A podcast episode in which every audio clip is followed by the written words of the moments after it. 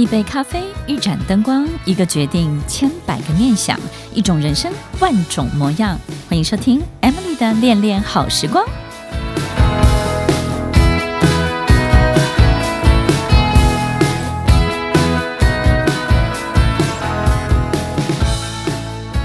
欢迎收听《恋恋好时光》，我是 Emily，在每周六晚间八点到十点，与您在空中共度美好的时光。听众朋友，在我们今天特别企划领跑者之路呢，邀请到声音特别好听的 特别来宾，因为今天 Emily 感冒了，然后呢，我觉得今天最好听的声音会落在她身上。那今天的节目呢，我们非常开心可以邀请到万里云创办人还有执行长刘永信 Spencer，Spencer 跟大家问个好。大家好。我是万里云创办人 Spencer。那 Spencer，Spencer 其实我们认识很久了哦。那我对 Spencer 最大的印象就是他非常浪漫哦，所以跟那个听众朋友或者是说一般员工在接触他的时候感觉不太一样。那这个浪漫是什么呢？就是每一次他在跟我分享很多事情的时候，我觉得他对这个世界是怀抱着很大的理想跟梦幻的。你自己觉得你自己在浪漫这件这个特质上面，在领导人的展现上，给你带来什么样的好处？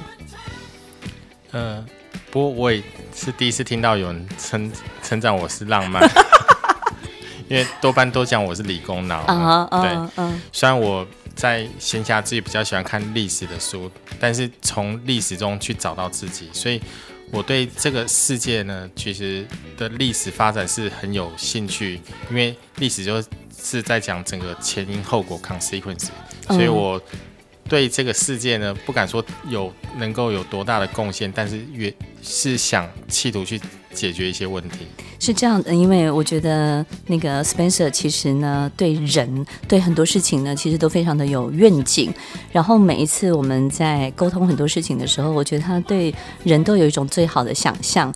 那也许在他的阅读，在他的历史，在他的很多的这种 study 当中呢，他找到一个从长镜头来看待眼前的很多的事情，或者是用一个比较更大的时空来看待眼前的很多的问问题。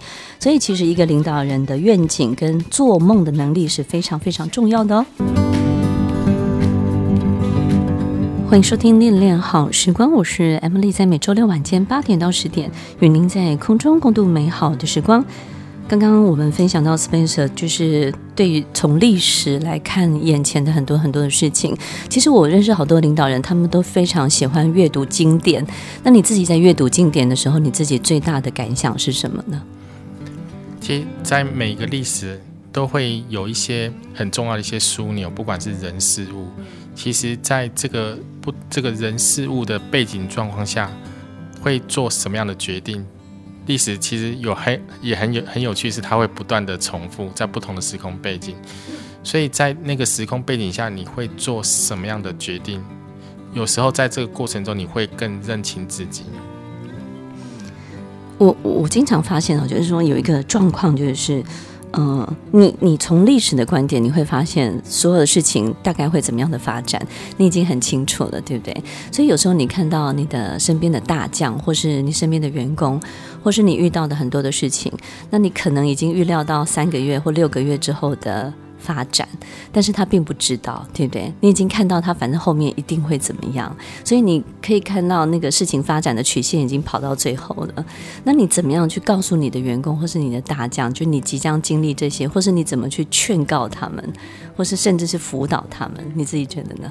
通常我从自己的干部中会去看一件事情，是他们如何去做这个 decision 的 quality，这非常重要，因为公司的成长。是会跟你的 decision quality 是会一个正相关的，所以从大的事情到小的事情呢，呃，这个公司呢就是一个 decision quality 最后产生的一个结果，所以我对于这些同事，我都会特别关注是他们如何去做这个决策，做这个决定。在我们就是。跟工作上面的沟通是这样子，但是有时候另外一半就没有办法了，对不对？有时候你你知道吗？其实如果我们身边有一个人，他很多的呃速度转速是跑得非常快的，那我们就没有办法跟他沟通的原因，是因为他好像没有办法就是接受我们现在所有的情绪的反应，或者是我们对这件事情的紧张，或是对这件事情的焦虑，或是生气。有时候你可能会让对方，或是让旁边的这些人觉得这些东西是没有必要的。反正你最后一定会碰到什么，或者是说你现在这样做的决定，其实根本到最后是无效的。所以你在面对这样的一个沟通，特别是跟你最亲近的人的时候，你遇到最大的障碍会是什么？我觉得这个很有趣。这个你因为有时候我们访问领导人，他在工作上是可以侃侃而谈的。在工作上，当然你就说你非常清楚，就像你刚刚说的，你既浪漫又理工，对不对？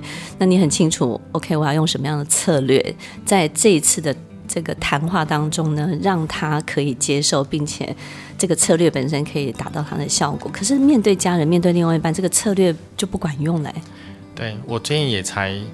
去理解到沟通其实有一个有很重要的三个元素，第一个是倾听，那第二个是同理心，那第三个才是在这样的基础下去交换彼此的意见。那在这个基础上面，其实很重要的一点呢，就是说我们应该是 listen to understand，但有时候我们跟自己最最亲的这些家人呢，会会 listen to reply。你忘了，你应该要 listen to understand。所以可能就是在呃，我们在前面的两个阶段，你刚刚说两个阶段，然后最后才开始交换意见，对不对？前面的两个阶段，你有在曾经发呆过吗？或者是说，对，应该蛮容易的。因为因为因为你要你要有回应嘛，对不对？OK，所以有时候你可能会省略掉前面那一段过程，因为你觉得他讲的东西。你你心里可能会说那是多余的，然后 OK 我就听你讲完，那反正到最后我就会给你我的意见，但是其实对方其实是会察觉你的意图的，对，他发现你前面 在忍耐，对不对？然后呢，再安抚他，然后最后你会给予他你本来已经想好的答案或者是意见。没错，就是特别是在你会认为自己在倾听，就像在工作一样，但是。其实在这个倾听的过程，你应该是要去能够理解他讲话这个内容意涵是什么，这就是同理心嘛。但我觉得这个某种程度呢，有时候我会形容说，我们 sometimes 因为在忙碌的过程中，我们常忘记了一件事情，就是这个耐心，可能在对内部的人、对自己的家人，可能是常常最容易被忽略的。其实我们对身边的人。在我们生命当中，当我们某一个阶段转速特别快的时候，身边的人其实是完全没有办法适应的。但是如果他逼着自己跟着你跑上来的时候，有时候我们会觉得说啊，他很长进，我找到非常好的另外一半。但是有时候我们可能就会忽略他可能背负着的那个压力，其实比你更大的，对不对？为什么呢？因为有时候你做的事情是你擅长的，但是他要跟上你，他已经 over 他的 loading，对不对？对，因为特别是，其实在，呃，你在做事业，或者说在创办一个公司，你在高张压力中成长，你可能会在一些关键时间点，你会想办法把这些压力透过一些方式去把它解除掉。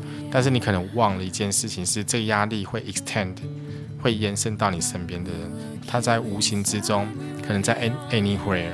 在今天特别企划领跑者之路，我们邀请到万里云创办人、执行长刘永信 Spencer 来到我们的节目当中。创业其实是一个很就是零到一、一到一百的这个过程，对不对？然后我当然知道 Spencer 他的标准不是只有一百，你我发现你都设定在一万啊。但是你的你的员工身边的人可能会觉得一百就是满分了，对不对？所以其实你你会给我一种感觉，就是如果大家都觉得一百是满分，那那满分就不是一百。你给我的感觉是这样，就是永远都还要再往前、往前、往前多一点。所以其实跟在你身边工作不是一件简单的事情，哎，就转的太快了。你觉得他们都怎么样适应呢？喘吗？跑得很喘。之前在出差的时候，有同事其实蛮担心，也不太敢跟我出差，因为我的时间会都是满的。但是逐渐 realize 到一件事情呢，你跑得快，但是必须要有。同仁能够跟得上的脚步，所以能够从过去看得比较远、看得准、可能你必须还要更有节奏感。嗯、对对对，这个是蛮重要的一部分。所以有可能就是说你在调整他们的节奏、tune 他们的节奏的时候，其实有时候也要先把自己慢下来，对不对？对，就是这个节奏是彼此互相调整的一个过程。所以你会经常唱这首歌给他们听，对不对？欢迎收听《恋恋好时光》，我是 Emily，在每周六晚间八点到十点，与您在空中共度美好的时光。万里云创办人、执行长刘永信 Spencer，我们认识很久了哈。然后这个创业的过程当中呢，其实我我觉得一。我我经常碰到很多领导人在创业，他们其实有很多他们自己非常惊人的故事，其实都遇到很多这真的自己因缘际会，好多好多你没有想到的条件的具足，对不对？然后甚至这里面当然有很多的贵人，那也更好更好有很多的这种时间点，刚好都 match 得非常的好。你自己在碰到这个创业的这整个零到一的过程当中，你自己觉得遇到最大最大的礼物是什么？或是最大的惊喜跟得到最大的帮助是什么呢？我我自己会，我并不是一个典型的这种创业者哈，就说要解决到一个呃多伟大的题目。但是我自己本身过去呃，其实我是一个从工程师起家的一个创业者，但比较跟一般工程师不太一样的地方是，可能我多了一点点的。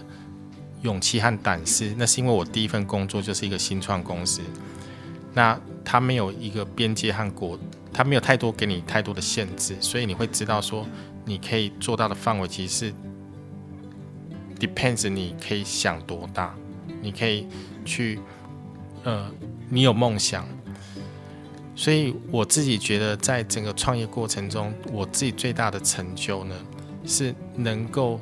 带着一群人去达到一个大原本认为不可能的目标，而是这也是我当初想要去呃我创业的一个动机，是因为过去在台湾有非常棒、非常好的这种硬体和半导体的这种的生态圈，但是我是身为一个软体的从业人员，我觉得其实在软体的工作者呢，其实有一些机会。和表现其实可以跟硬体和半导半导体一样做的一样棒的，所以当初我的一个创业的一个想法是能够汇集一流的人才，创造无限的可能，在软体这个领域上面。所以其实，在整个这个就是 IPO 的准备的过程当中啊，我经常会觉得，呃，一人得道鸡犬升天哈，就是，但但是这个人其实要担负的责任是非常非常非常大的，而且呢，他。到最后他还不容易脱身，就就我们经常在私底下会开玩笑，就是说呢，其实你你到所有东西都 ready 好了，然后整个公司也上去了之后，你面临到的不只是一个成功，你面临到还要你要担负更多更多人后半辈子。他跟着你上来，然后跟着你到位，然后以及他们接下来他们的人生，所以有时候我们可能很难想象自己手上有这么多人的后半辈子的人生，对不对？你自己觉得这个责任感，跟你自己想要把他们带到什么样的程度，什么样的下一个阶段呢？我还记得在我们当初呢，在海外找到一个人才的时候，他问到我，我我说，呃，加入新创最大的 benefit 是什么？他为什么要加入我们？我们那时候是一个并没有名气的公司。我回答他一句话：那时候其实事实上我是前一个晚上还生病发烧，但是当天我觉得我一定要跟他 catch up，所以当天在咖啡厅呢，我是喝着白开水跟他在谈。我最后用一句话跟他讲说：最后我希望我们我的目标是一起成功，去 share 这个 enjoyment。这句话呢，其实。后来，因为我们已经很熟了，这几年在一起工作共事状况下，他跟我提到说，这句话是他最后打到他的点，因为他知道说，今天加入一个新创公司，加入我们，并不是去成就 founder，而是让一群人可以一起成功。所以我相信这是一个非常重要的一个。大家有个共同的理想，能够让一群人一起成功，就好像这个 Spencer 好像就是他一艘船哦，他是一个船夫，然后呢，把一群人。摆渡到从这个岸的这一头摆渡到另外一头，然后那个另外一头就是桃花源，就是完全不一样的人生。你觉得在摆渡的过程当中，自己的这种责任有没有曾经有任何一个时刻曾经就是压垮你过，或者是说让自己觉得这个自己怎么可能有这么大的能力可以去承担这么多人的未来？在创业，有时候我们会讲一下，说最困难的时候是什么？那其实最困难的是不是你下定决心的那个点？因为当你决定要做这件事，你会知道后面的很多困难都是很自然你会碰到。所以当呃，一定都过程中很多点点滴滴的，但是呃，每一个过程呢，你会觉得说它有一点像是一个。呃，我引用一句话，我最常讲的话之一啦，就是专注令人不安的精彩。既然是最后会精彩的的一个成果或是目标，其实过程中一定是令人不安的。但是过程中确实有时候是会很难熬，就是会让你睡不着，然后会让你觉得会担心，会。但是其实我觉得这是一个过程，你要去 manage 你心中。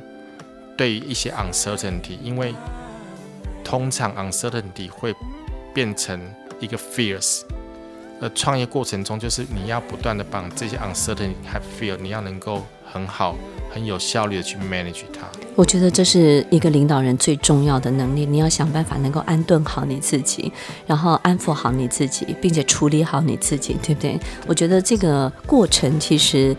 呃，任何一个领导人经历的这个压力值，或者是说他的焦虑感，或者是说他这种高压跟不确定性，所有一切的这些危险、危机讯号，其实都会出现。但是在那个阶段跟那个过程当中，你怎么处理好你自己这个人，然后直到。下一个阶段出现，我觉得这是一个非常非常重要的能力。Spencer 其实在这个能力展现的过程当中，你旁边握着的人是太太的手吗？对啊，这个也就是你就是把压力传给他。对，就是这个压力会 extend。其实我觉得这一段时间呢，也要蛮感谢我的另外一半，嗯、我太太。其实她也是在公司从第一天开始，我们就一起共同去创办了这个这个公司。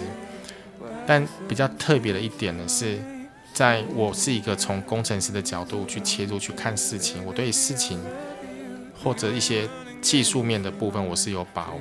但是其实，在创业啊，其实他就做生意，做生意就是就是很多人的问题。对对。那在在人的部分呢，其实太太也帮了很多忙，特别是在这个人际关系啊、招募啊，或者是做人才的。培育和发展这方面，其实是给了我一个很大的一个稳定的力量。我觉得，嗯，Spencer 太太我也认识哈，就是我觉得真的，我我刚刚在我们中间休息的时候，我跟 Spencer 说，他真的非常的 lucky，非常的幸运，因为我感觉我我很少看到一个太太这么保护先生的，然后很怕先生被人欺负，对不对？但是我觉得他保护的方式呢又很理智，所以我感觉他反而比较理工脑。对不对？他他对很多事情的步骤跟跟这种很理性，然后跟我觉得倒不是看透人性，而是说他很清楚哪些东西呢不能够示弱，哪些东西不能够被威胁。当然，我觉得那个 Spencer 的这种对人的情怀是有的，对不对？所以其实这种一搭一唱，我反而觉得让你们的感情真的会更好。你自己觉得创业有让你们的感情更好吗？我觉得创业呢是让我。我们彼此更了解对方，那也更了解自己。嗯，因为因为其实，在创业过程当中，我们经常展现太多陌生的一切了，对不对？陌生的角色、陌生的性格，包含我们在面对这种陌生的挑战的时候，自己陌生的样子都会跑出来。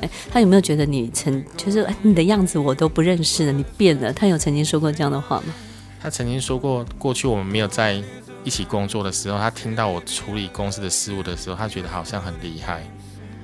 但是实际碰到这问题的时候，才会发现说，这些点呢，看到的其实他有更有更有深处的地方，是可能或许我没看到的。所以其实我觉得这共同走完这段路呢，不只是势均力敌，对不对呢？还互相补位。另外一个呢，感情更好，是因为你们拥有了一个很重要的地下另外一个 baby。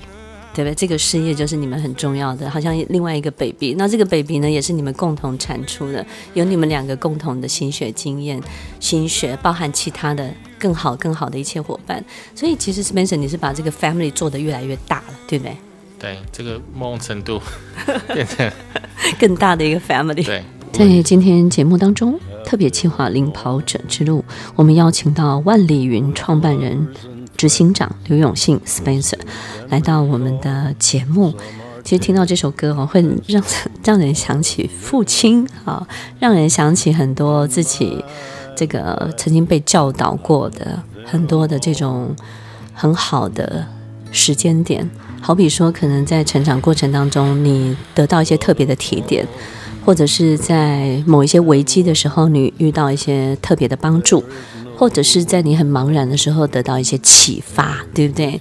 然后我们身边有很多这样的人物，你觉得在你身边围绕的这些人物大概有哪些人呢？他应该不是只是身边的员工，对不对？可能远在天边历史上的人物。我先从历史的角度来看好了。其实，在历史上面呢，通常会有一些很重要的一些呃叫 people，就是那种枢纽。在一些人物呢，关键的人物，在一些重要的时的时空背景和事件下，发挥了一个很重要的枢纽历史的一个作用。那其中一个人物是呃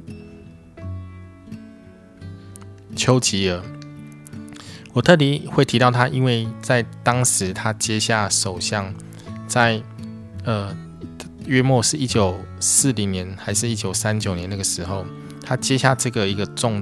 重担，在一个非常存亡为亡呃危急存亡的那个时候，那个 moment，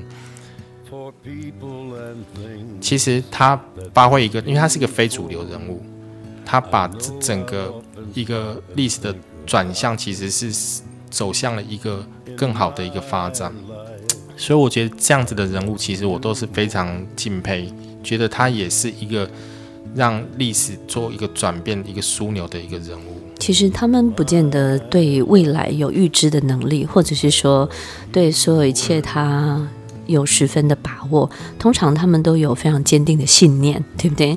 就是有时候就是根据一个信念，然后开展接下来的每一个动作跟步骤。就说一个人的这种坚定，跟这种在时代当中他做的这种大的决定。我觉得其实会让我们可能不管是接下来历史上面的所有一切的改变，或是转向，刚刚 Spencer 跟我们分享到的，那我们就会发现说，他他怎么会有这个信念？然后他如何得到这么大的底气？他到底是怎么样被培养起来？那他到底在成长过程当中，他到底经历了什么？所以其实，在 Spencer 的很多的偶像里面还包含了张学友，对不对？对。刚刚我们在休息的时候也分享，就是哎，这个很有趣，你要不要跟听众朋友讲一下？就是为什么你就这种底蕴这么重要？对一个人的这种底气、底蕴，他的 culture 对他的很多的影响这么重要。张学友是我在我年轻的时候那个时候的歌手，我自己很不会唱歌，不会唱歌，但是呢。会觉得哇，张学友怎么唱歌这么厉害？但是经过这么多年，我觉得很特别的一件事情是，当今天你看到张学友的这个他的这个怎么讲，就是说他的风范，他的这整个气势，其实是完全没有任何递减的。那虽然随着年纪增长，这个年纪的岁月毕竟是会让人会有一些影响，但是他的那个气场。那个气势，我觉得他不曾改变。你觉得他在舞台上最大的魅力是什么呢？就很多人会说，哎，他他很有魅力嘛，好，但我感觉他给我最大的好那个特别特别深的感受就是真诚，他好真诚哦。他唱一首歌的时候，那个感情用的这个程度，跟他好认真的对所有的听众、所有的粉丝。很认真的在那个场合，然后很认真的在这首歌里面，我觉得认真也是我在 Spencer 上就身上看到的很多的特质，就是你你发现演一个高管或是演一个 CEO，或是演一个很厉害的领导人。演这件事情呢，其实，在我们身边，我们看到很多领导人在学习怎么演领导人。好比他们可能会就是 担担任上领导人，就开始学红酒，对不对？学打高尔夫球，然后学去做很多很多的这种 social 的。呃，这种高大上的去做很多这些事情，去演一个很像很像的领导人。但是 Spencer 身上我没有看到这些哦。你你在健身房运动是吗？你希望自己走一个什么样路线的领导人？什么样的风格路线？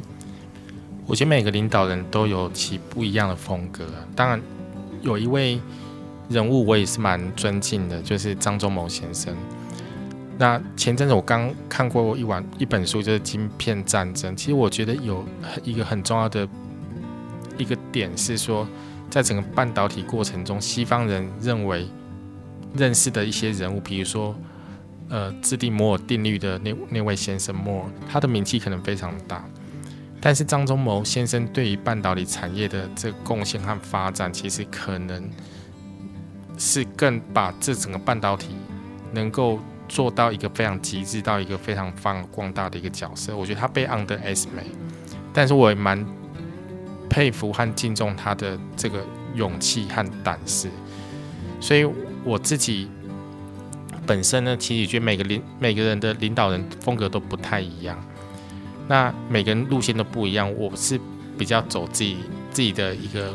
一个风格和一个自己的路线，这这个绝对是刚刚提到，就是说，不管是张忠谋，或者是说 Spencer 在私底下分享到的历史人物，我觉得他们他们当然就是一个枢纽的角色，但是像就从一个比较长镜头来看，他们在开展了另外一个时代，对不对？开展了另外一个很特别的，不管是市场，或是在一个时代的展开来这件事情。起的一个很大的关键的角色，所以你自己在，就是说你期许自己，我当然就是说，我们很很希望自己也是个神，有神展开的这个能力，对不对？那你希望自己在整个这个业界，就是说至少你能够做到一个什么样的贡献？你自己觉得呢？在你们的这个行业的业界，我觉得是让软体的人才能够有一个非常好的发展舞台，特别我们这个产业是。做云端、做数据以及做相关的 AI 的应用，它没有国界，但没有国界相对也是竞争。但是我相信，如果我们能够把这个舞台拓展，我很期待能够帮这些年轻的这些 talent 能够找到一个好的舞台去发扬光大。这就是我的一个想法。那我 Spencer，我就我知道你的行程哦，就是飞来飞去哦。一下子新加坡，一下子那边这样子，然后也在国外也有很多你的团队，但是为什么你把最大的比例跟最大的工作放在台湾？就是说，在台湾还是你最重要的一个孵化的基地吗？还是你觉得这个是你最重要的一个起跑点？这个地方对你的意义是什么呢？我觉得过去我从加入第一个新创做我的整个工作的起始点。到后来到大公司服务，到自己创业，我觉得有一件事情是很特别的，是说，呃，在台湾，我觉得当我在不知道要做哪一些事情、工作内容的时候，这路上曾经有许多贵人帮助我去发展我自己的能力和我擅长的事物。但我认为未来世界只会越来越竞争，而国际化和竞争会越来越激烈。我希望能够把我过去就许多前人贵人帮我的一些点呢，这种指路引路，能够传递到下一代这些年轻人，因为年轻人我觉得他们并没有比其他国家的人才还弱，甚至我们有时候表现得也蛮更优异。但如果我们让这些年轻人有一些好的舞台，我觉得透过他们自己的努力和他们自己的 talent、自己的能力。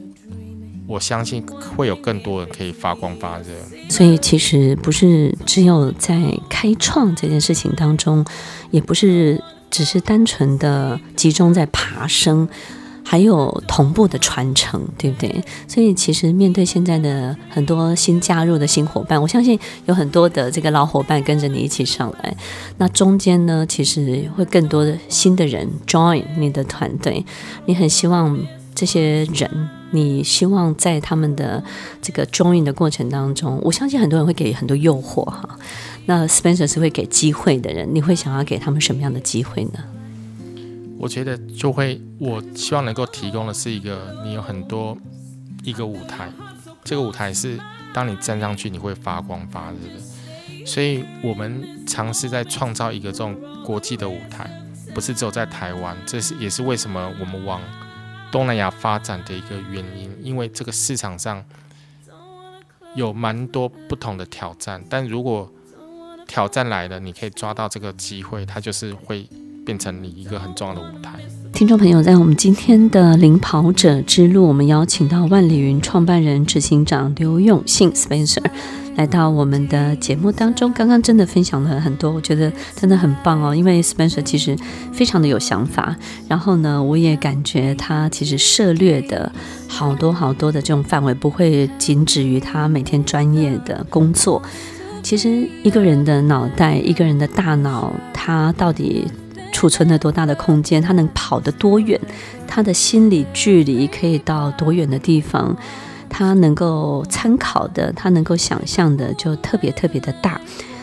但是在整个过程当中呢，我又觉得 Spencer 在品德，在很多的这种自我的约束上面，还有对自己的要求上面呢，也非常的高。所以有其父必有其子，对不对？爸爸对你的要求也很高，爸爸对自己的要求也很高吗？对我，我我从呃我的父亲呢，其实身上学到的一点是，我觉得就是诚信正直。他是做了一辈子的公务人员，我觉得他对于这一点的要求和坚持是从小就蛮看得出来的，就是说他这个以身作则。所以，其实，在就是你长大的过程当中，爸爸对于你在，就是说，不管你有没有什么样优越的表现，但是你对自己要负责，对不对？然后对人本身，你自己的态度跟对这个世界要友善。我觉得这些态度在你对接下来的员工或者是你的大将上面，因为我发现 Spencer 对很多可能做错事的员工，其实是非常非常包容的。你自己有感觉这样吗？对啊，就是我，我们觉得就是你如果有一些事情你可能做，呃，不是做的很好，但是其实就很快把它 fix，就是快速前进，快速失败，但失败就赶快快速前进。所以你其实，在处理一个好像就是说很很大的这个错误的时候，好比这个员工他犯错了。然后你你会有哪几个步骤呢？比如说，第一个你会先了解这个状况，然后第二个你不会立刻想要他走路，对不对？走人，对不对？你你会可能这个程序会是什么呢？我觉得我们在我在看待一些这种呃错误的状况下，有一个底线，就是呃在道德层面，这不能是一个道德问题，然后，但如果在在这个那个道德的基础上面。其实我们还是有一些容错的空间，但这个容错空间不是说要鼓励同事说我犯错没关系，而是说大家知道在做事情不要因为你可能犯错而不敢去做事情或尝试一些新的创新，而是我们有一个容错的一个过程。所以这个容错的过程跟容错的空间对这个。能够把大将留下来是非常非常重要的，因为其实当当一个人哦为你卖命的时候，然后呢为你义无反顾的付出他的青春跟他的专业的时候，但他不小心或或者是说他误判了某一个形式跟状况。那那个当下，其实一个领导人的反应是非常重要的。有时候你真的反应太激烈的时候，或者是说把所有的过错都放到他一个人身上，他第一时间会觉得非常委屈，然后为谁辛苦为谁忙。然后第二个呢，就是不如求去，对不对？因为这个错误也已经形成了。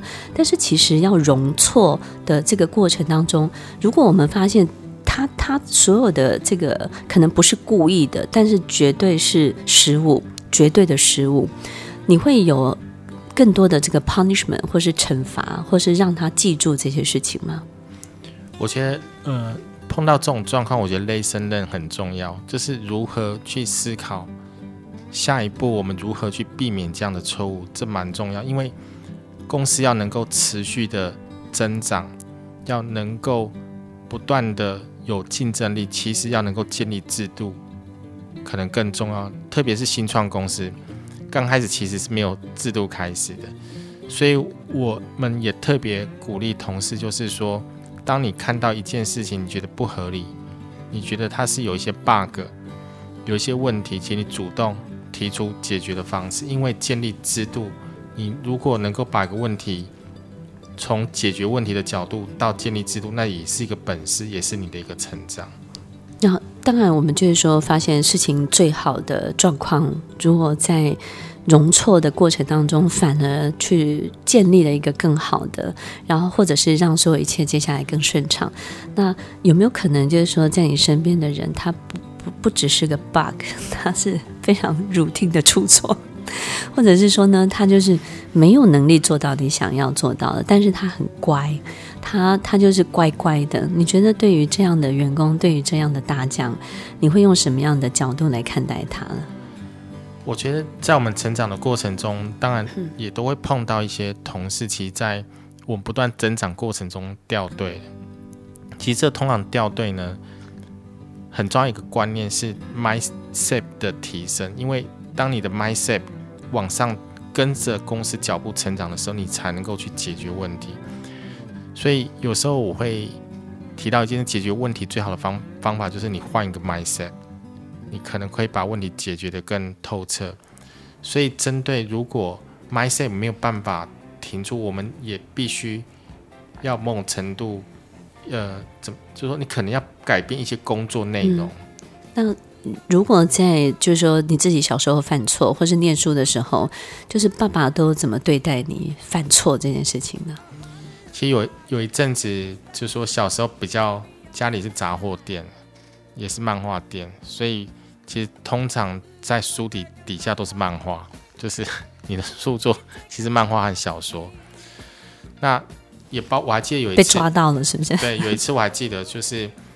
呃，因为在家里看小说呢，嗯嗯、没有那么畅快，我就说去图书馆去念书，结果包包里面全部都是小说，结果回到家里的时候包包断掉，太重了，全部都露出来，我就赶快把它抓起来，说这我自己来缝。嗯，但是其实我成长的过程中，这个父母对我们在这种事情上面的管教呢，嗯、其实并不是那种严厉的，他不是，他就是知道你做错事情，你考试。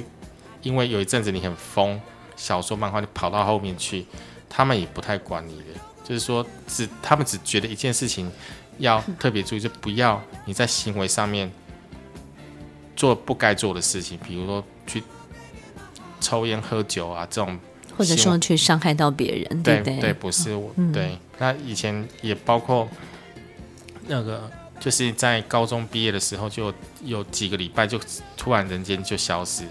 其实我是跑到别的地方去做我喜欢的事情，去看书，然后去辅导一些一个呃家人在做家教，但他们会提供我吃的，所以 就另外一个洞穴，真的对，就会躲起来。但是我也不是去交易金钱，不是，是透过我可以去帮别人做家教，那换得一些食物等等，让我可以去做我喜欢的事情。所以其实。爸爸对你容错的空间也很大，对不对？对，他有一个很很大的底线，只要你不碰触到品德，不伤害到别人，然后能够把自己管理好，其实呢，这个空间，这个缓冲的空间也是非常大的。你对自己的儿子也会这样吗？我想也也是一样，但是从所以我的家人都说我，我对我儿子好像是隔代一样，嗯，通常是隔代更疼嘛。对，更宽容。嗯、他们其实我好像是隔代在。哦，你很像是儿子的爷爷。对 也就是说呢，其实有时候我们会这样的。以前小时候我有一个同学哦，他就是说爸爸都不打他，他好羡慕人家爸爸会打他。我说为什么呢？他说因为爸爸都不在，他好希望爸爸也可以打他一下。其实呢，就是一个孩子他会希望爸爸妈妈在他身上是有期待的，但是呢，有期待有时候又会觉得压力过大，但是有时候没有期待又很希望有期待。你对自己孩子最大的期待是什么呢？呃，我对他最大期待是，应该是希望他能够找到自己的热情。嗯、其实功课好坏其实是从不同的角度，这是从社会的角度去定义他。但我觉得能够找到热情，对对，这件事情应该是最重要。其实很多的门票你努力拿是可以拿得到的，但是呢，热情可以让你进入的这个游乐园，你可以玩的比别人更好一点，对不对？对更开心一点。是啊，因为你有热情才会 all in。那对于你接下来要 all in 的这个游乐园，你自己最高的期待是什么？我最高的期待是希望一群人，然后举起双手，呀呼，对，一起成功。我觉得这很重要。这个成功的定义，随着你越往前进，你你的增长越多。公司的增长越多，你越期待能够越多人可以一起成功。我觉得 Spencer 的游乐园里面有非常非常多惊奇的这些玩具，然后惊奇的游乐设施，然后也带着大家呢一起体验更多更多的惊奇。最后送给老婆几句话吧，我觉得老婆跟着你这个走一路走来，对不对？他是你很重要的革命伙伴，对不对？有很多的革命情感。那。为什么对另外一半这么重要？因为其实领导人有一个很重要的这个力量是来自于家庭。当然，我们很多领导人是单打独斗，但是我们会发现，其实在他这个单打独斗的过程当中呢，会少了很多很多对人性的关怀，对于情感的感受的能力。但是我觉得 Spencer 身上呢是非常非常丰富的。谢谢另外一半给你这些吧。呃，我在这边想要特别谢谢我的太太 Kelly，特别是在这段创业的历程中，不单是在家庭，其实在事业上面也帮助我许多。当然，在这过程中有蛮多挑战是双方一起共同度过的。那通常因为我是比较在面对在外面的一个角色，那太太反过来是比较处理。一些在从 HR 的角度上面去看到一些这种呃一些处理帮忙处理一些在可能组织或人上面的事情，但是我还是要非常谢谢他，在这段时间不管家庭和事业上面都是最好的革命伙伴。就是我们节目最棒的一件事情，就是让你有一个表白的机会。领导人其实得到很多很多的力量。不是只有贵人，也不是只有我们身边的这种一起跟着我们一起打拼的伙伴，最重要的是来自家人、家庭一种源源不绝的，不管是爱情的力量、亲情的力量，其实都能够在我们遇到任何事情、任何困难的时候，让我们可以坚持到底。非常谢谢 Spencer 来到我们的节目，谢谢 Spencer，然后跟听众朋友 say goodbye 一下。谢谢大家，欢迎收听《恋恋好时光》，继续收听我们的《领跑者之路》特别企划。我是 Emily，我们下周再见，拜拜。听完今天的节目后，大家可以在 YouTube、FB 搜寻，就可以找到更多与 Emily 老师相关的讯息。在各大 Podcast 的平台，Apple Podcast、KKBox、Google Podcast、SoundOn、Spotify、Castbox，搜寻 Emily 老师都可以找到节目哦。欢迎大家分享，也期待收到您的留言和提问。我们下次见，拜拜。